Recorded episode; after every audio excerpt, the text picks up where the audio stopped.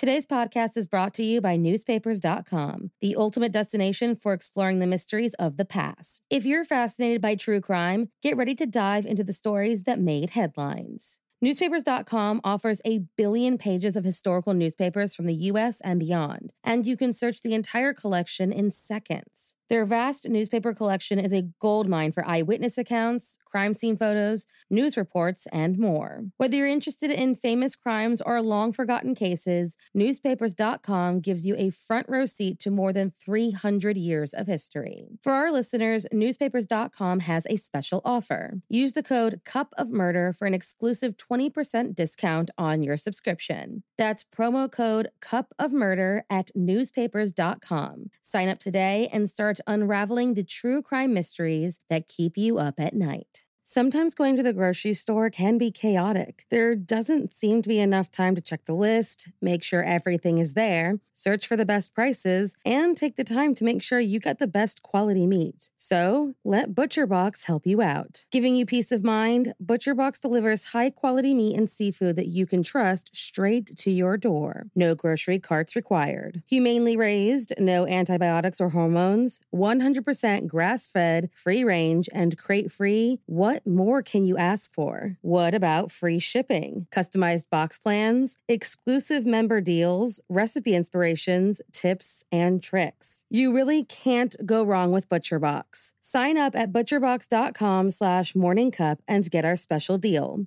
ButcherBox is offering our listeners a free for a year offer plus an additional $20 off. Choose salmon, chicken breasts, or steak tips free in every order for a year. Sign up today at butcherbox.com slash morningcup and use code morningcup to choose your free for a year offer plus get $20 off your first order.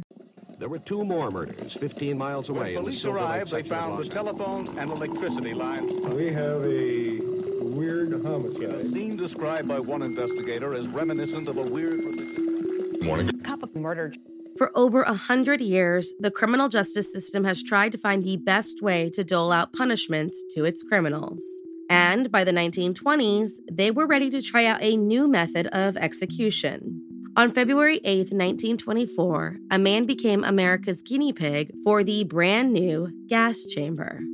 So, if you like your coffee hot but your bones chilled, sit back and start your day with a morning cup of murder. Gee Jon was born in China in 1895, but around the time he was 12 to 13 years old, immigrated to San Francisco and lived out the rest of his life in the Chinatown district.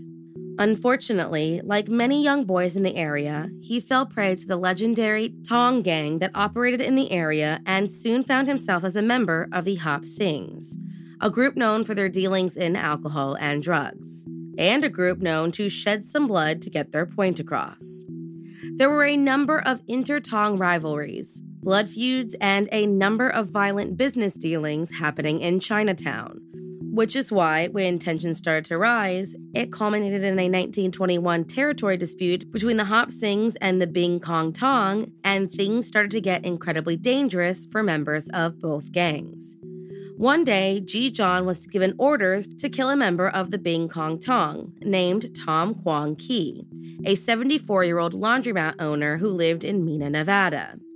The target was named, and if he refused or failed to end the life of his target, he himself would die. So on August 27, 1921, Gee Jon and a younger member of the Hop Sings, an apprentice named Huey Singh, made their way to Mina, where Huey would point out where Tom Guang King lived. When the time was right, Gee Jon knocked on Tom's door, and when he answered, clad in his pajamas, lifted his 38 caliber revolver and shot him point blank. Unfortunately, just as quick as Gee Jon took out his target, the police nailed him as a suspect and soon were arresting both he and Huey Singh. It wasn't common for members of the Tongs to get arrested.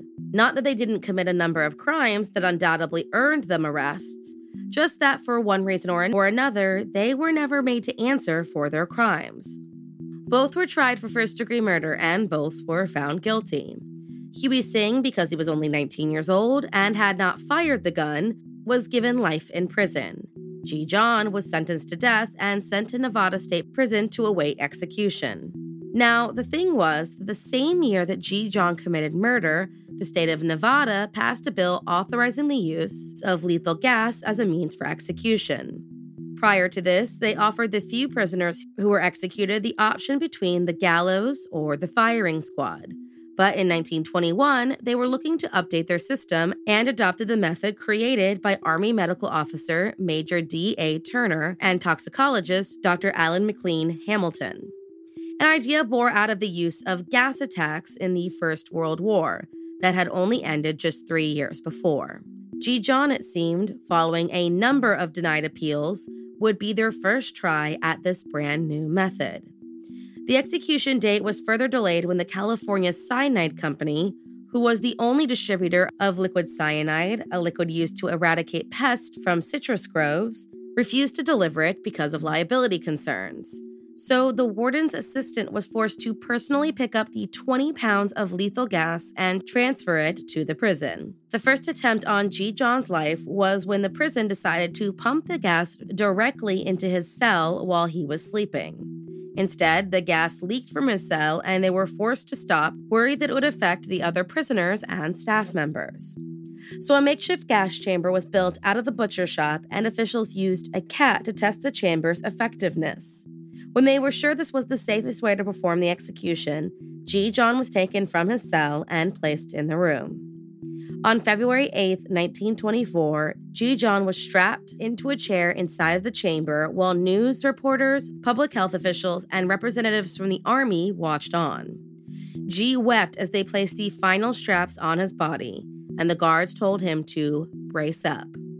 At approximately 9:40, the gas was let free in the room, but because of the temperature and the failed electrical heater, the room was about 20 or so degrees colder than the ideal temperature causing the gas to puddle on the floor. It took Gee Jon five seconds to lose consciousness, and he continued to nod his head for about six minutes before finally becoming motionless.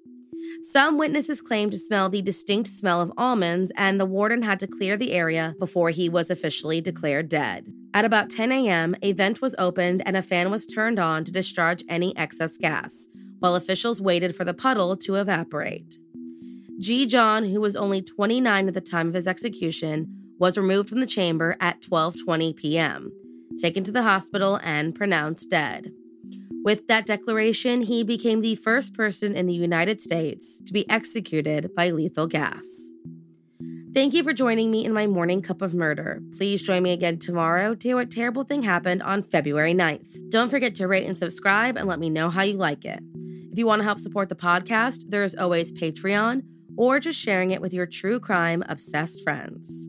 And remember, stay safe.